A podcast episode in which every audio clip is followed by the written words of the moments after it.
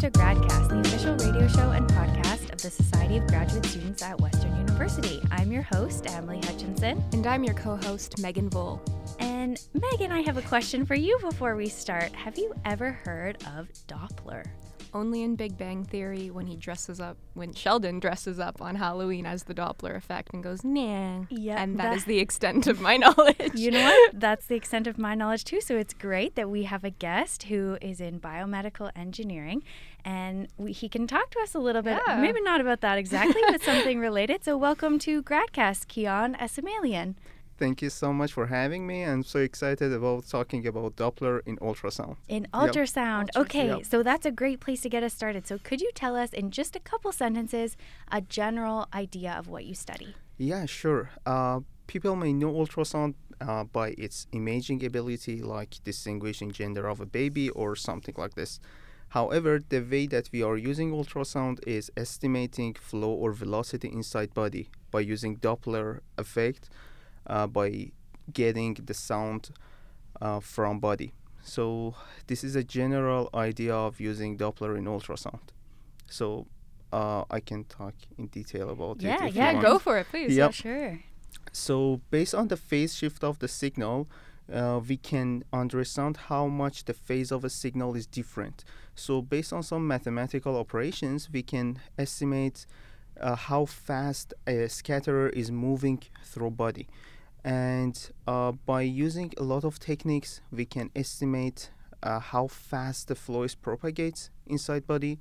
And if we do that we will no longer using mri or ct scan to estimate velocity because ultrasound is super affordable right. compared to mri and ct scan. And it is using non-ionizing wave so it's safe unlike okay. ct scan and uh, x-ray and it's portable. If you saw an MRI device, it's massive, and mm-hmm. we cannot yeah. uh, have it in lots of places. But you can carry ultrasound wherever you want. So these are the reasons why that uh, we like to use ultrasound device to estimate velocity. Okay, and then just to so that we're on the same page, is it the velocity of your blood or exactly. other things? What in the body is making these sounds? uh, actually, uh, we are using an ultrasound probe like a transducer and we generate the sound by that transducer sound propagates in body and it interact with some organs ah. and then we record the sound okay. and we convert it to voltage mm-hmm. and then we have the signal and we can do the post processing on the signals okay so the body parts aren't making the sound you're bouncing yep. sound off of them like a bat okay. oh it's exactly. like echolocation okay maybe yep. kind of like that Okay, so Kian, I'm I'm I'm sad you didn't dress up like the Doppler effect for us in here. First of all, you know I was really expecting you to just walk in in that suit. Um, but it's really interesting that you're you're doing this on blood because that's not the first thing I would think of when you say ultrasound. Yep. So I'm wondering if maybe you can elaborate further on like the medical usage of, of doing this work yeah, for sure. our viewers who maybe don't know at all what, what this is about? Yeah, if we know how fast the blood should propagate, uh, we would understand if there is a kind of disorder in some people who has a contraction or something in their blood. For instance, uh, we may know that the blood, uh, the, the speed of uh, flow in some specific part of the body should be 200 millimeter per second. And if we examine it and it would be like 150, we will find out there is a problem here. Mm. So then we can, not we, the clinician can uh, propose a technique or something to help the patient. Okay. Yep. Yeah. So you say not we, so you're not the clinician. No. So what is your side of this? Are you trying to improve it or figure out another way of doing the same thing for cheaper? What what's your place in this? Mm, actually, um, I'm studying biomedical engineering, so uh, the way that we estimate velocity right now, it's uh, not perfect. It's somehow it underestimates the velocity. So we want to increase the accuracy by um, doing some post processing on the signal. Uh, if you remember, I told you the uh, sound that we get, we should convert it to voltage, and mm-hmm. then we should have post processing on that signal. So by applying com- uh, appropriate filtering or something like this, we should improve the accuracy of uh, flow, and then uh, we can uh, improve this device. So you talk a lot about devices and um, this Doppler methodology. I'm sorry, I'm not someone who's I'm not in the sciences, so I'm going to be asking very very basic questions here. Um, and I like to visualize. So I guess what what does this methodology or process look look like exactly? Like how how do you how do you get these Doppler effects? yep. um, what what is that daily process of getting this look like for you? Uh, that's actually a great question. Um, actually, the conventional ultrasound uh, works as a fixed focusing on the transmission. So uh, consider there is a rectangle element, and this rectangle element have uh, some apertures, like 128 apertures. And by ap- by applying appropriate delays to each one of the apertures, we are going to have fixed focusing on a single point in medium. So that's actually really time consuming and the frame rate is so low. Uh, the technique that we are using right now is not uh, applying any delays to the apertures, so all the elements are going to be excited at the same time, so the frame rate would be increased by 300 times. So um, when the sound propagates in medium and we recorded it, um, in each transmission and reception, the phase of the signal is going to be different. So by measuring the phase difference and the difference between uh, the phase of each echo, uh, we can estimate how fast the flow is going to be uh, move in body. And just a follow up, what are apertures? Just Um, there are piezoelectric elements. okay. Yeah. Okay. Uh, can you help us kind of visualize this a little bit more? I liked where you're going with the rectangle thing. So, so when you're doing this, what does it look like? Is it like a bunch of different machines? Is it more computer models? Like, what are you actually working with? Describe your yeah. your machinery. uh, actually, ultrasound device has a monitor Mhm. and something like a probe. Yeah. Okay. And that probe consists some. If you look directly at the probe, you can see some tiny squares in that probe. Yeah. That are the piezoelectric elements. okay. So those piezoelectric elements are responsible for transmitting and generating sound. Yep. Okay. And one of the the I'm going to go back to Dopplers because it's, it's, it's still interesting to me. Um, I need to learn more about it. Clearly, um, you talk about color plane Dopplers in your Yep. research. Yep. Can you elaborate on what those what it is, what those are? Exactly, that's a great question. Actually, the previous version of Doppler ultrasound used just a A mode graph. It was like a A mode image. Uh, it was not colorful. Uh, there was a line graph that the clinician must uh, ec- uh, must had a prior knowledge on how to um, analyze that image. But right now, uh, we have a ultrasound image, like the grayscale image, and those parts that are moving are going to be colored by, uh, and each color uh, represent an actual velocity. So, for example, if the color is red, it means that the flow is going uh, toward the transducer, and it it it was blue. It means it's going. What is the opposite of towards? Away. Away, transducer, yeah. Yeah. Okay, that's really interesting. And then, can you tell us a little bit about your day to day life? And so, when you wake up in the morning and you go to work and you're working on your PhD, Yep. is right? So, what what does your day look like? What do you start to do? Uh, first, I should go to lab. Okay. Uh, my lab is in Robarts Research Institute. It's next to um, University Hospital. Yeah. So um, actually, I should be in my lab around nine, but sometimes I go there nine thirty. Yeah. Yeah. Bit of late sleep. Um, and uh, first, I should read some papers. Mhm. It's actually what I'm doing because in the early morning, I prefer to read some papers, Mhm. some um, state of the art techniques that propose in my field. And then I'm going to work on uh, my data set Mhm. uh, to improve their accuracy because uh, the data set and um, the data set that I have right now again has an underestimate velocity. So Mhm. I'm going to improve uh, their accuracy, and when I look at the clock at then it Yeah. will be like 6 p.m. or 7 p.m. so I yep. should go so back then home. You go home. You Yeah. entered the time warp from nine. And also the TA And the assignment, TA, yeah, yeah. I should mark too many assignments. That- Yep. So, what drove you to this research? Like, what, um, I guess, made you interested in, in hmm looking at uh, Doppler effects and, and blood flow and all of those things? That's actually a great one.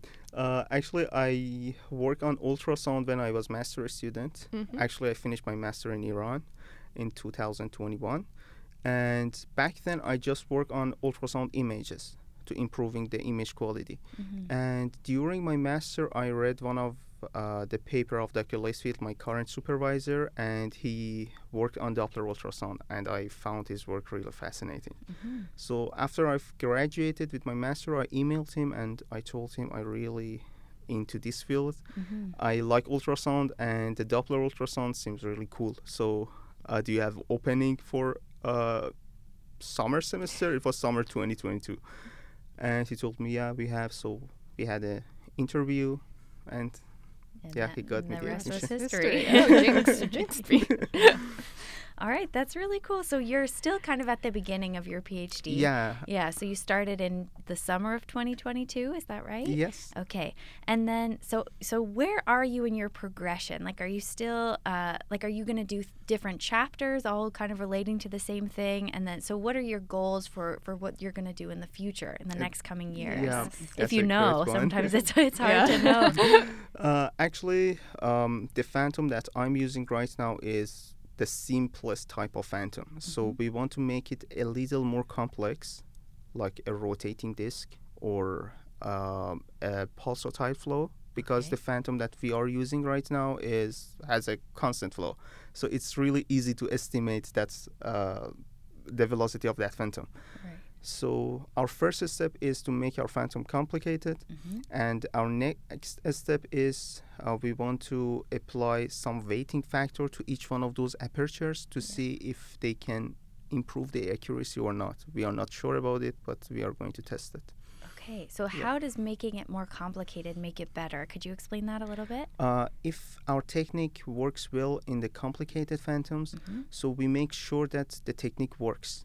Okay. But uh, right now, it just uh, experienced and examined in some easy phantoms. So we are not sure yet if it works on complicated phantom or in general on some complex part of body like heart Okay. because in heart the blood is going to change rapidly Yeah. and the velocity is very high and the background of the heart is moving Right. so So what body part would you be using it on instead of the heart? Where yeah, where would you be connecting Yeah, this? yeah. Um, actually right now we are doing our simulations with a computer okay. we are using matlab device to Yep. design a phantom and again we are using matlab to um, make a transducer again matlab to transmit the sound Yeah. all of them are uh, going to be done in simulation okay. so after we made sure that our technique works then we are going to move on uh, the real data set but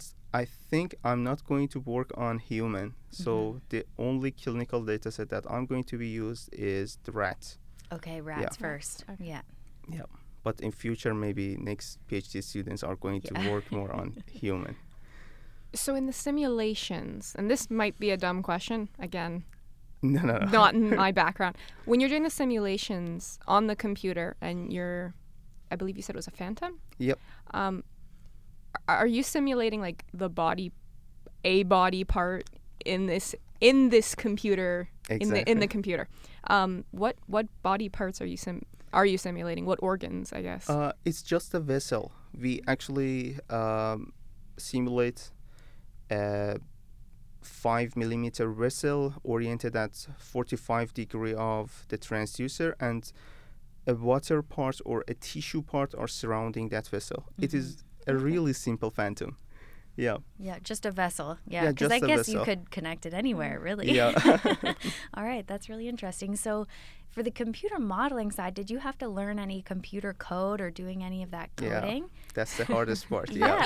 Can you tell us about your experience about that? Um, actually, uh, for working on ultrasound, you should know a toolbox named Field 2, Field II, and it was developed by uh, Dr. Jensen, Professor Jensen in Denmark. And uh, by using that toolbox, you can uh, you can simulate your transducer, and um, for uh, simulating your phantom, you need to place some random scatterers in medium. Yeah, I'm by medium I mean in your grid, Okay. Yeah. Mhm. and for the moving part, you should have a for loop to make ev- mo- make uh, the scatterer that you want move at a constant speed. Yeah, that's that part was really hard because every time that I tried my simulation, those part those scatterers didn't move or all of them were moving. Yeah. So uh, making some scatterer constant and some others moving was really hard. Yeah, that sounds really complicated. Yeah. I'm trying to wrap my head around. Yeah. um, and just as an offset, when you say transducer, I don't know if you've ever seen Rocky Horror Picture Show. I keep I keep hearing in my head um, Dr. Frank-N-Furter going the transducer, the transducer. I if you haven't seen it, it's a good movie. Um, I just wanted to return to this new technique that you had mentioned a couple questions ago. Yep. Um, I believe you called it spread spectrum technique, Yeah. and you want to see if it works or Mhm. if it if it will make the images clearer. Yep. Can you talk a little bit about that new technique? Why is it so um, novel? What what is it? What does it do? All of that fun stuff. That's a, actually a great one. Um, the previous technique actually transmits signal in a linear order. By order, I mean a linear angle. Imagine uh, your range of angle is minus 3 degree to 3 degree. So the previous technique transmits signal like minus 3, minus 2, minus 1, 0, 1, 2, 3. Yep.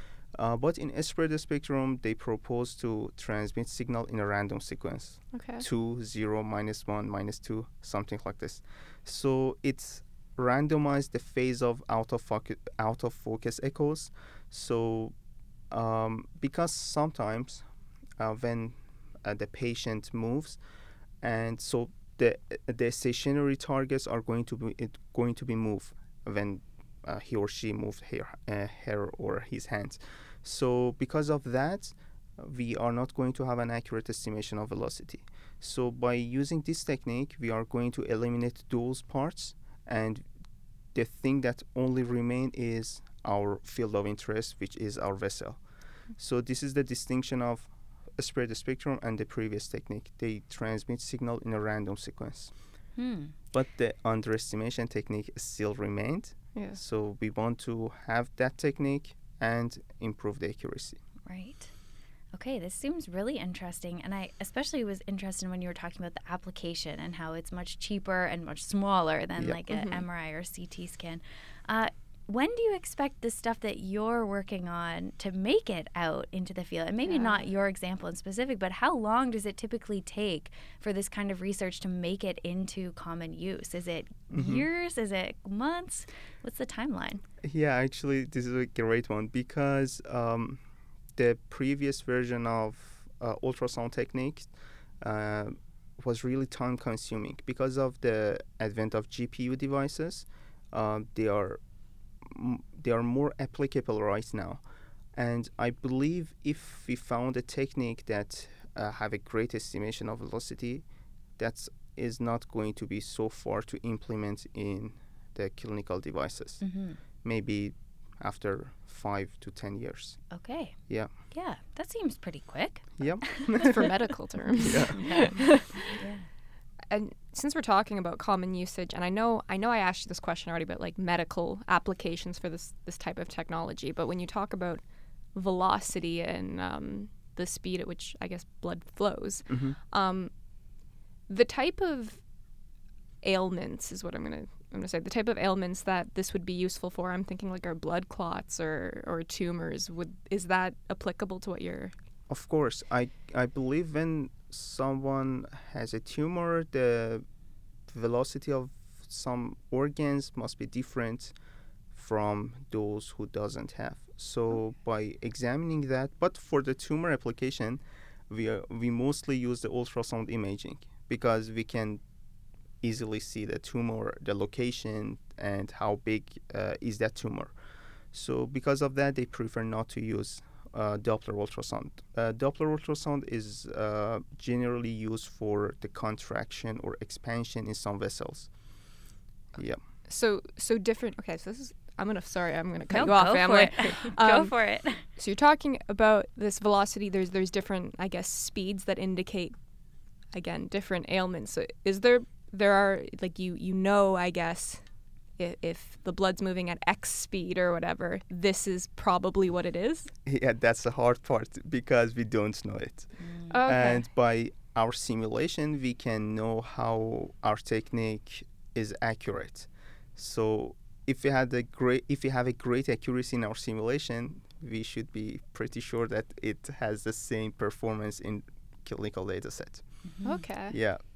And then the process usually goes from like computer models to rats Rats. and then to humans. Yes. I'm just wondering, how do you make that jump from one to the other? Like, how do you decide, like, okay, it's time to move into rats? And then what would you be looking for to decide now we can try it in humans?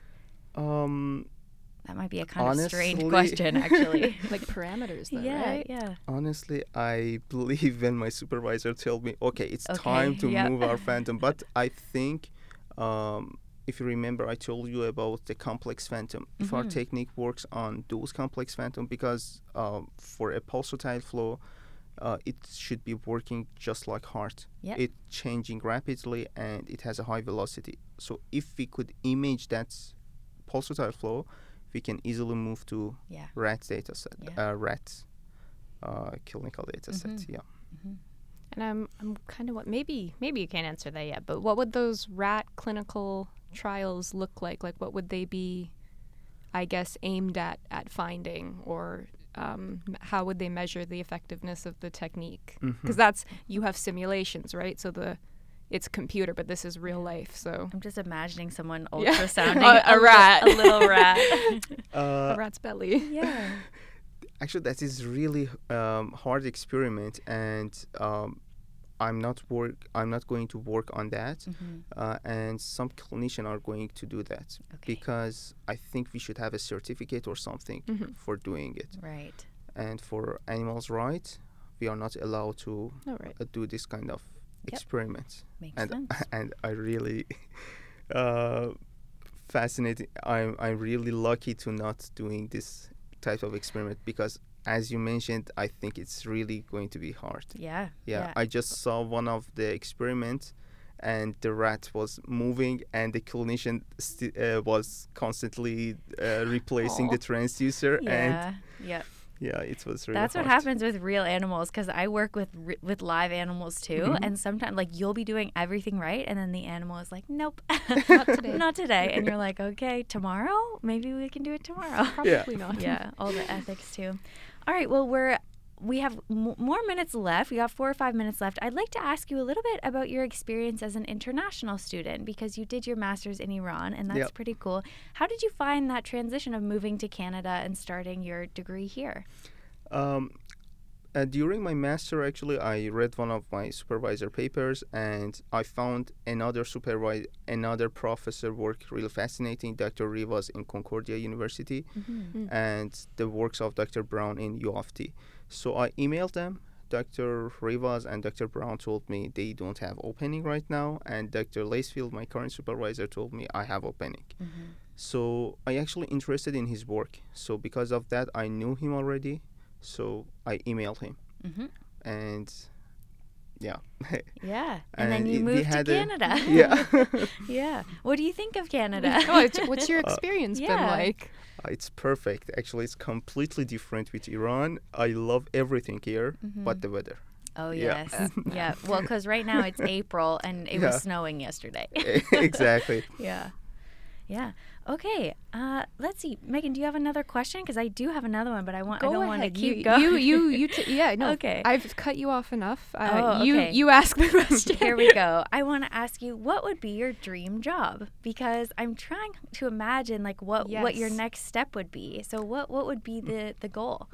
Uh, actually, my dream job is being a professor. Yeah. Yeah. Yeah. So my next goal after finishing my PhD is to study my postdoc, hmm and after that, I really like to um, do my academic work rather than going to industry. Yeah. Yeah. Yeah. Okay, that's re- so. T- the TAing experience is Exactly. good, yes, because that can sometimes make or break it. Yeah. Yeah, yeah. If you don't really like TAing, I feel like everyone's like, nope, industry. I'm going out. Yeah. Yeah, and studying a similar thing. Uh, yes. Yeah. Uh, I had my bachelor's in biomedical engineering, Mm-hmm. my master again biomedical, and my PhD. So I prefer Yep. my postdoc in being biomedical, and I stick to this field. hmm Yeah. You Yeah. like it?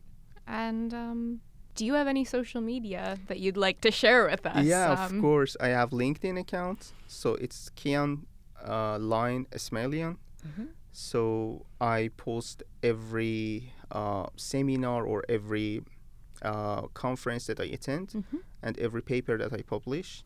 So I would happy if you connect with me in Yeah. my LinkedIn account. We'll definitely make sure to put that in the description and Yeah, so we can get some people reading your papers because honestly you do really really cool stuff and i i feel Thank like i you so need to much. actually read it to, to wrap my head around it but thank you. Especially now we have the background of like Yeah. actually talking to you. I feel like it would be more a little bit easier to understand. You know? if i'm squinting at you it's because you've said something and i'm like okay i have to i have to visualize this Yeah. and, and see it in my head but Yeah. it is really interesting work and Thank For you so sure, yeah. much. Yep. Yeah. Thank you so much for coming on the show. It's Thank been you so much to for having hear. me.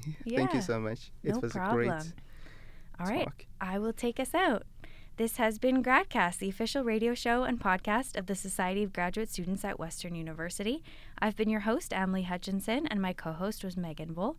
We've been speaking with Kian Esmailian, and this episode was produced by Jordan VanderBurgt. If you'd like to be involved with the show or get into contact with us, you can email us at gradcast at sogs.ca. Follow us on Instagram, Facebook, or Twitter at Gradcast Radio. To listen to us, we're on Radio Western 94.9 FM, and you can also find all of our episodes wherever you find your podcasts. Thank you for listening and enjoy the rest of your day.